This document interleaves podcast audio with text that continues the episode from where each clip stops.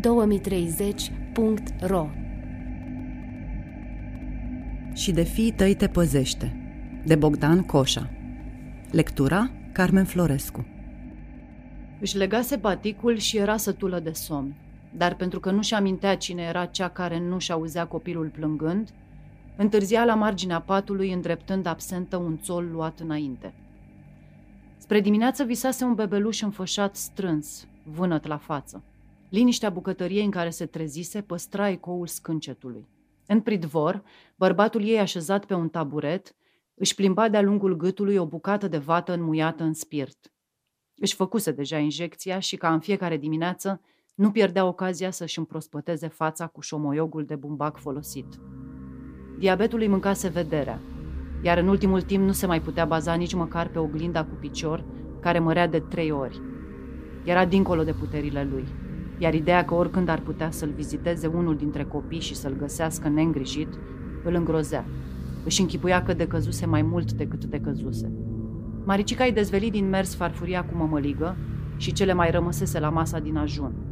O lăsa mereu în același loc, să știe unde o găsește dacă simte că îi scade glicemia peste noapte. Și tot în același loc, pentru urgențe, îi păstra acoperită o cană cu apă și zahăr, pe care o împrospăta odată la două-trei zile. Sava o urmări dând perdeluța la o parte, după care o pierdu în laptele gros al cataractei. Pisicile, în schimb, încremeniră, dar numai cât să se rânduiască în ce direcție să o ia fiecare. Femeia le ocărâ în gând, după care zise încet – Doamne, iartă-mă că tot ale tale și spurcatele astea. Își trase scăunelul în fața plitei și din snopul desfăcut în ajun, luă un strujan și îl rupse de genunchi. Încă o dată. Și încă unul. Din pridvor se auzi un țățăit de plastic, rotunjit pe loc într-o doină cunoscută. Era vocea unei femei de prin alte locuri, care cânta jalea unui gospodar rămas în toiul iernii fără fân. Sava dădu aparatul mai încet – iar ea îi văzu în închipuire buricele late ale degetelor pipăind mai întâi carcasa lui, alunecând până la gâlma butonului de volum pe care îl apăsă până când vioara lăutarului se tângui în surdină. Rupse câteva foi dintr-un catalog de cumpărături și le îndesă în sobă. Apoi scăpără un chibrit și le aprinse. Aripile roz de pui, pulpele dezosate și băuturile carbogazoase, toate la ofertă, începură să ardă cu o flacără iute, metalică, rece. Sava se ridică de la masă și își făcu cruce. Dădu perdeaua la o parte, se aplecă de spate când trecu pragul și, atent, potrivi perdeaua la loc. Ce n-ai stat măcar o leacă să mănânci?" îl întrebă Maricica după ce îl lăsă să-și încalțe galoșii. Am luat două bucături, ce vrei?" Îmi ajunge," zise el și se aplecă, sprijinindu-se de umărul femeii, să arunce vata murdară în foc. Toată viața a avut să se grijă să nu-l lase să plece din casă flămând, să nu bea prea mult, să nu stea în soare, să aibă dropsuri în buzunar ca să nu piară dacă se întâmplă totul să cadă pe undeva, iar el o răsplătise cu o stare permanentă de iritare. Luându-și pălăria din cuiul bătut de el în grinda de deasupra băncii de lemn, deschise portița și ieși în ogradă, unde Aurora se oglindea în vopseaua Loganului. Înainte să dea drumul la găini, Sava aduse de pe beci o cană cu grăunțe. Trecuseră opt ani de când fiica lor cea mică plecase înapoi în Italia. Lucrase acolo și înainte de pandemie, în alt orășel, dar bătrânii de care îngrijise muriseră, așa că s-a întors în sat și s-a angajat vânzătoare la bar. Anul următor a născut un copil blonduț, cu ochii ca afinele. Mama băiatului, care era și patroana barului, i-a dat atunci în dar vechea ei mașină, să spele rușinea numai că n-a vrut să se cine să o scoată încă din ogradă, iar acum avea toate cauciucurile dezumflate și nu se mai gândea nimeni că ar putea o porni măcar. Când deschise ușa grajdului, vaca întoarse capul lent, nesurprinsă, și alungă muștele cu coada. Vițica ei, legată la celălalt capăt al ieslei, se trase înspre perete, oprindu-se cu ambele copite din spate într-o balegă. Lumina micului geam cădea pe podeaua unsuroasă, acoperită din loc în loc cu fân ca un așternut boțit din care animalul tocmai se ridicase. Sava luă lopata și o lovi pe vițică peste spinare. Nu-ți place ce-ți dau eu să mănânci? Animalul se smuci în lanț, dar era deja lipit de perete. Vaca se ridică și ea, mai întâi pe picioarele din față, apoi cu un efort pe cele din spate. Eu dau bani și tu te balici pe ei? Sava ridică lopata atent să nu lovească tavanul scund al încăperii și o lăsă să cadă cu năduf, ca pe un baros. Dă-i pace, măi! Na, futuți paștele, mătii! Dă-i pace, n-auzi! Ce să-i dau pace? Nu vezi ce a făcut aici?"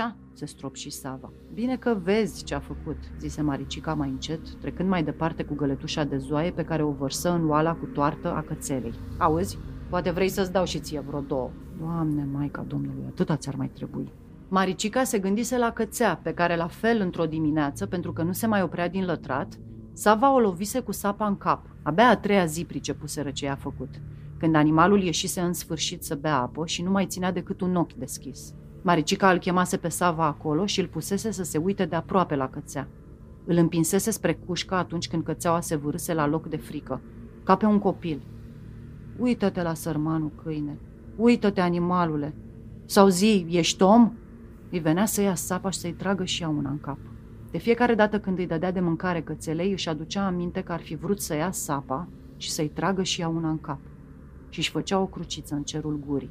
În seara aceea, în urmă cu câțiva ani, Sava îi dăduse drumul să fugă, dar cățeaua se întorsese în cușcă spre dimineață, după ce alergase în voie pe ogoarele din spatele viilor. Acum, ochiul ud al vițicii îl privea fără înțelegere, protejat doar de genele lungi, dar Sava încărcă bălegarul, scoase roaba din grajd și se întoarse în bucătăria de vară unde Maricica dăduse drumul din spinare unui alt snob de strujeni. Focul vuia în sobă și înghițea resturile vegetale ca un dobitoc. Cazanul era pregătit pentru mămăligă, dar până atunci trebuia să se încălzească țâra de apă din cana de tablă cu care aveau să spele ugerul înainte să mulgă. Ce să vă mai fac eu azi?" întrebă Maricica fără să aștepte un răspuns. Sava ridică din numeri și se aplecă peste snopul de strujeni și, pipăind, găsi cele două sârme cu care fusese legat. Le scoase atent, le îndoi și le legă în spatele ușii de o bârnă. Avea un loc special pentru fiecare lucru din gospodărie. Numai el își lăsa galoși în stânga ușii, numai el se atingea de telecomandă, iar săpuniera nu trebuia mutată de pe marginea ligheanului, altfel se sufoca de furie. O mai dat vreunul telefon?" Întrebă el din senin. V-ați mai conversat? Maricica se uita pe deasupra sobei la soarele care tocmai răsărise, printre veceul vecinilor și căpița de fân.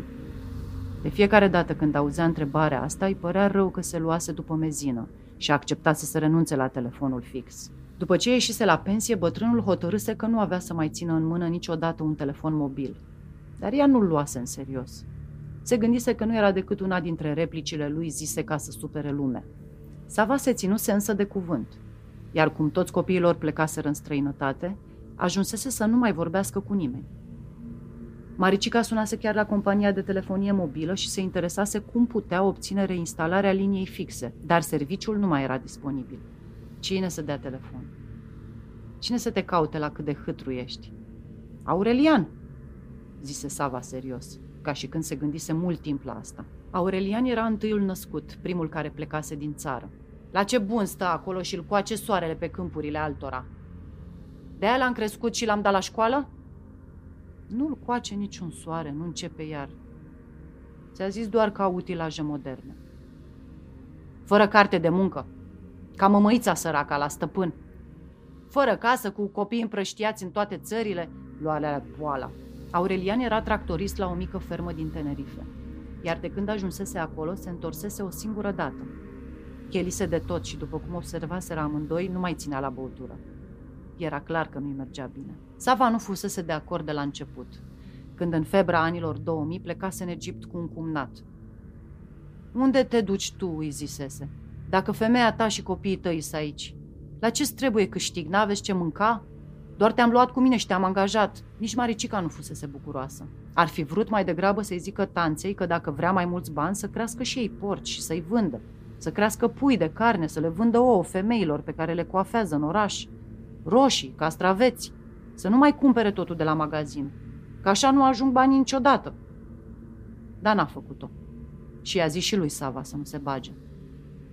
Măi, omule, dacă se închide asociația, ce face cu trei copii? Ce fac și restul, zicea Sava. Eu ce fac? Știi bine că asta nu-i vorbă. Maricica întoarse capul când îl văzu pe vecin peste gard. Se ridică, trase cana de tablă la marginea sobei, o încercă și oftă. Mă duc la muls. Sava continuă să rupă strujeni și să indese pe bâșbuite în sobă. Dacă l-ar fi luat deoparte atunci, înainte să plece prima oară, să-i zică vreo două vorbe, poate că nu pleca.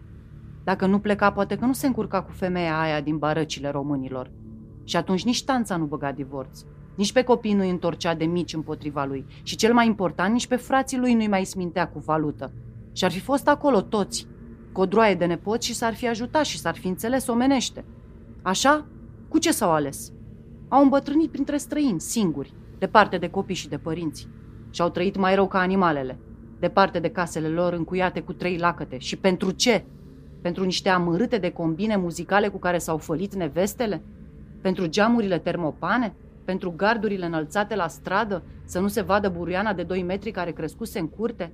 Sava își amintea de parcă vedea în foc chipurile celeilalte nurori și ale fetelor lui când tanța le povestea cea mai cumpărat în casă cu banii de la Aurelian. Încă nu-i fusese afectată de tot vederea, iar fețele lor săpate de ciudă și disconfort, în care acum știa să citească ce a avut să urmeze, i-au rămas întipărite în memorie. Ușor transpirate, grăsuțe, cu părul tuns scurt și vopsit roșcat sau portocaliu, printre castroanele cu mâncare și bidoanele cu vin negru și fanta, ca unul din ultimele instantanee clare. După acea masă dată de ei de Sfânta Maria, o rugase pe nevasta lui să se ducă la tanța și să-i înapoieze filtrul de cafea. Să-i spună că nu trebuie să cheltuie banii pe care Aurelian îi trimite pe asemenea lucruri. Că nu se știe cât poate să stea. Dacă, Doamne ferește, se îmbolnăvește și trebuie să se întoarcă de urgență. Trebuie să aibă să pună mâna pe ceva. Vaca a trecut pe lângă geamul bucătăriei de vară și înaintă spre poartă, unde avea să se oprească sub vișin. Maricica se întoarse cu găletușa plină și o ridică pe banca de lemn. O acoperi cu o revistă promoțională de la supermarket să nu se bage muștele. Sava se ridică de pe scăunel și din cuiul de lângă cuiul în care își ținea pălăria de pai, luă biciul și porni, cu mersul lui lent, crăcănat de hernie, spre poartă. Băiețelul ieși chiar atunci din casă, în fugă. Își dădu jos pantalonii scurți și făcu pipi din prag. Un arc de culoarea mierii în bătaia soarelui. Buongiorno!" strigă el spre distracția amândurora. Buongiorno!" Îi răspunse Maricica mai puțin avântat. Hai, puneți repede în picioare și du-te, că-l prins din urmă. Vezi cum traversezi șușaua, mai apucă ea să spună, dar Giulio ploscăi din șlap spre poartă deja, înregistrând un mesaj vocal pentru mama lui. Îi ura și ei cu același entuziasm buongiorno.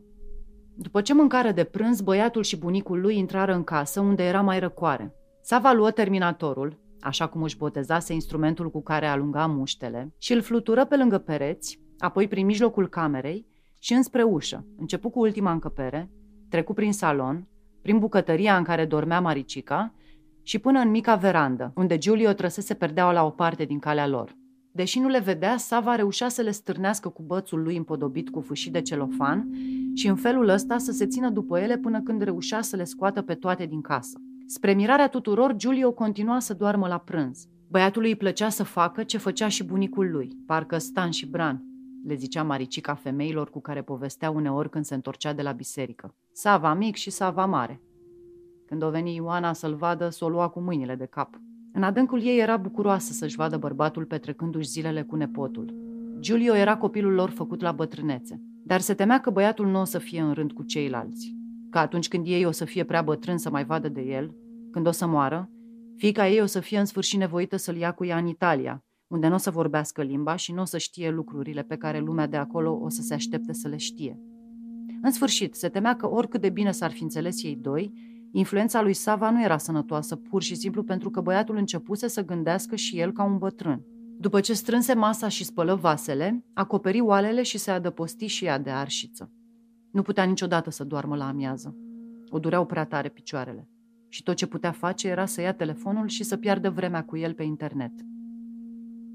Cu mintea în altă parte, Maricica citi o știre despre iminenta călătorie a primilor oameni pe Marte. Apoi se uită câteva minute în gol la reclame. Fiica cea mare, care era plecată și ea în Italia, îi scrisese să o întrebe cum făcea ea poale în brâu. Că iar nu mai făcuse de când lumea și uitase proporțiile. Gina, spre deosebire de mama băiatului, nu dădea niciun semn cu lunile. Apoi îi trimitea cât un mesaj în care o întreba ceva, de obicei legat de bucătărie, sau mai recent de ora exactă a nașterii ei. Nu putea să priceapă că nu mai ținea minte minutele. Relația lor n-avea să mai fie niciodată așa cum fusese înainte să plece. Maricica știa. Avea să moară și Gina tot n-avea să-i spună ce pățise în Italia la început. Plecase și ea pe urmele fraților, să câștige mai mulți bani, iar după trei luni a dispărut. Soțul și copiii ei n-au aflat nimic de la ea o săptămână. O lună.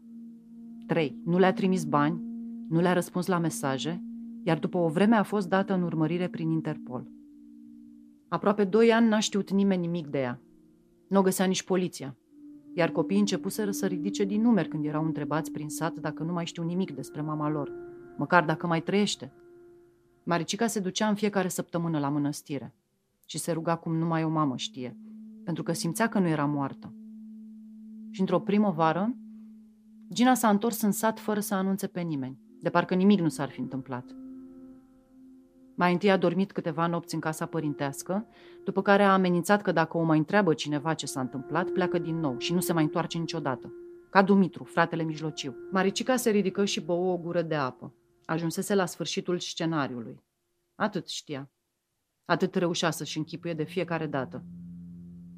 Spuse o rugăciune și pomeni în gând pe fiecare din cei patru copii. Aurelian, Gina, Dumitru și Ioana. Își potrivi baticul și îl legă după cap. Apoi ieși. În spatele casei se lungise un metru de umbră. Acolo întinse o pătură, departe de răsuflarea rea a nucului și într-un lighean își făcu de lucru cu niște păstăi. Giulio se trezi transpirat. Îi era sete. În cameră era atât de cald încât inima lui de copil început să bată mai tare decât ar fi fost normal. Ce îl întrebă Sava. De ce nu mai dormi?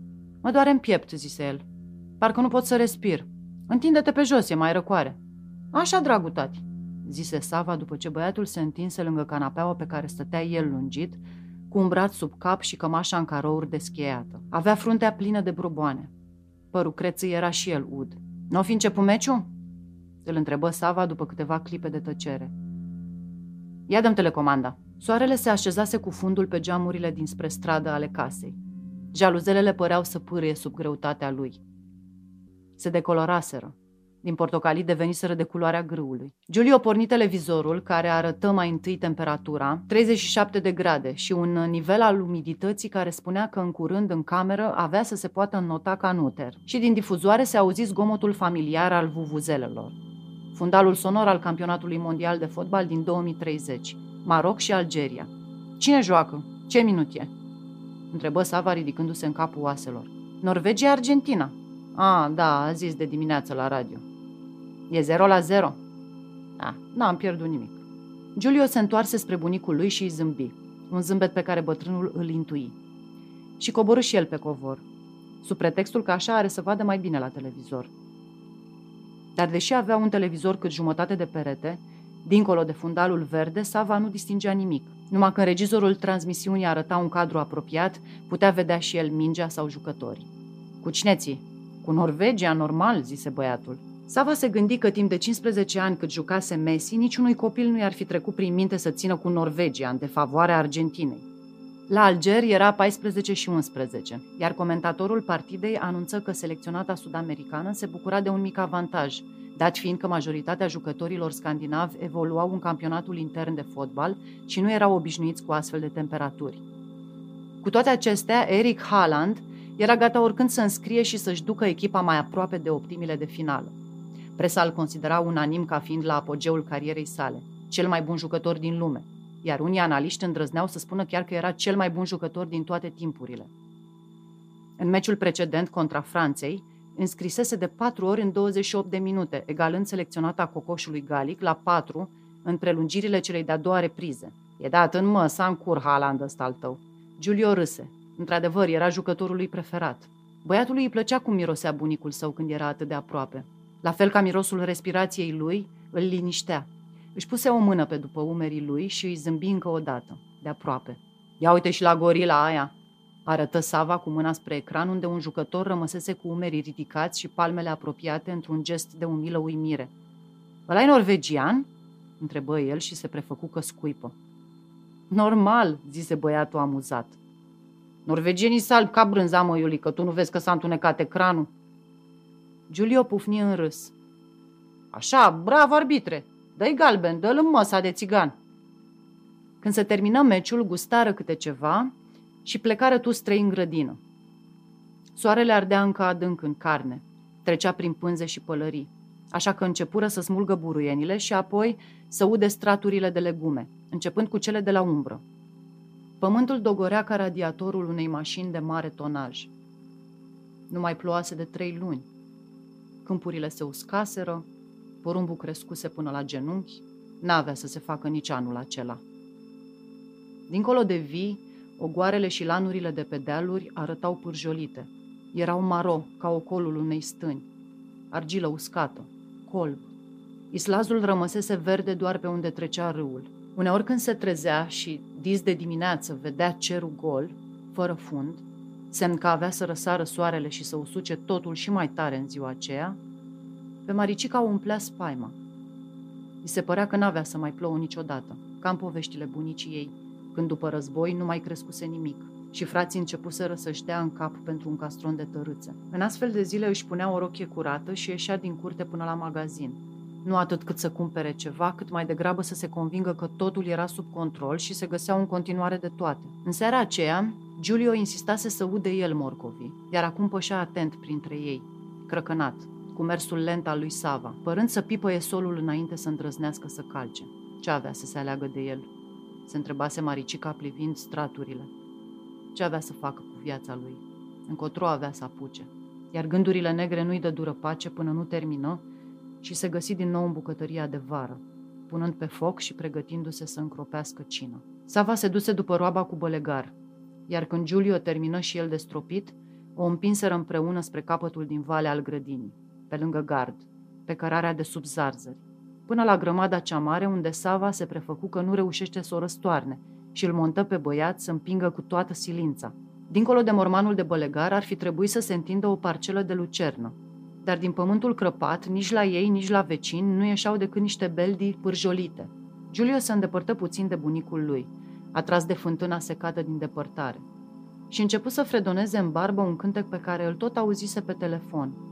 De o fi încălzire globală, eu îmi cumpăr nucleară, sau mă mut la polul nord, ca al ghețurilor lord. Soarele începuse să coboare și avea să fie înghesuit curând de coroanele înalte ale salcâmilor. Mai jos, pe Islaz, când avea să se apropie de linia orizontului și să intre în câmpul vizual al vitelor, animalele aveau să știe că e timpul să se îndrepte spre casă, peste întinderea dreaptă de praf.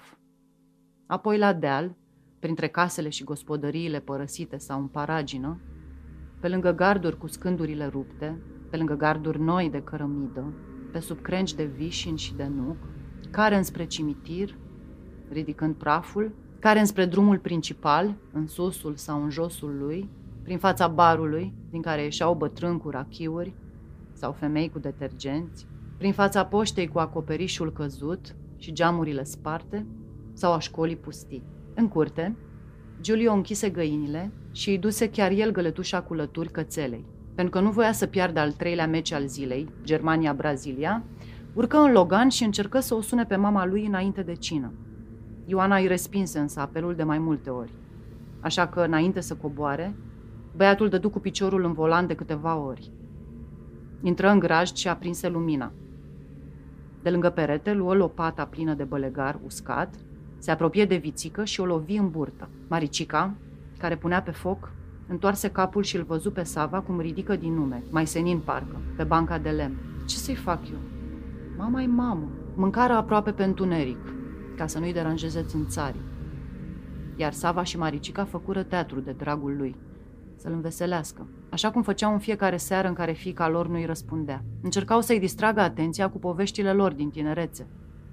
Apoi își aminteau ce trăznăi făceau Aurelian, Gina sau Dumitru când erau de vârsta lui, orice numai să-i aline dorul. Dar în acea seară Giulio nu se lăsase înveselit. Nici când bunicii, neștiind ce să mai facă, se prefăcuseră că se ceartă și se amenință că își spar capetele unul altuia. Nici de spectacolul pe care fotbaliștii brazilieni îl arătau pe teren, nici de cutia cu ciocolată pe care Maricica o desfăcuse și o pusese alături. Pe taburet, din care Sava mâncă deodată mai multe bucăți decât i-ar fi făcut bine. La pauză ieși în pridvor. Giulio dădu la o parte perdeaua și continuă să meargă desculț până la banca de sub geamul bucătăriei de vară, unde se așeză lângă bunica lui.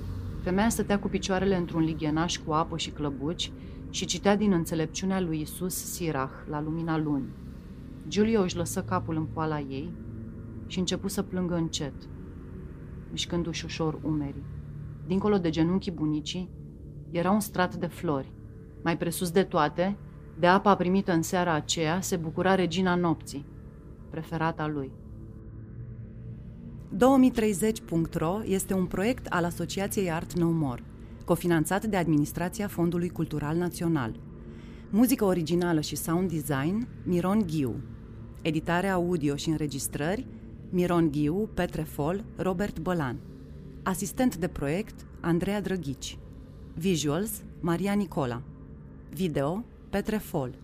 Un proiect conceput și coordonat de Robert Bălan.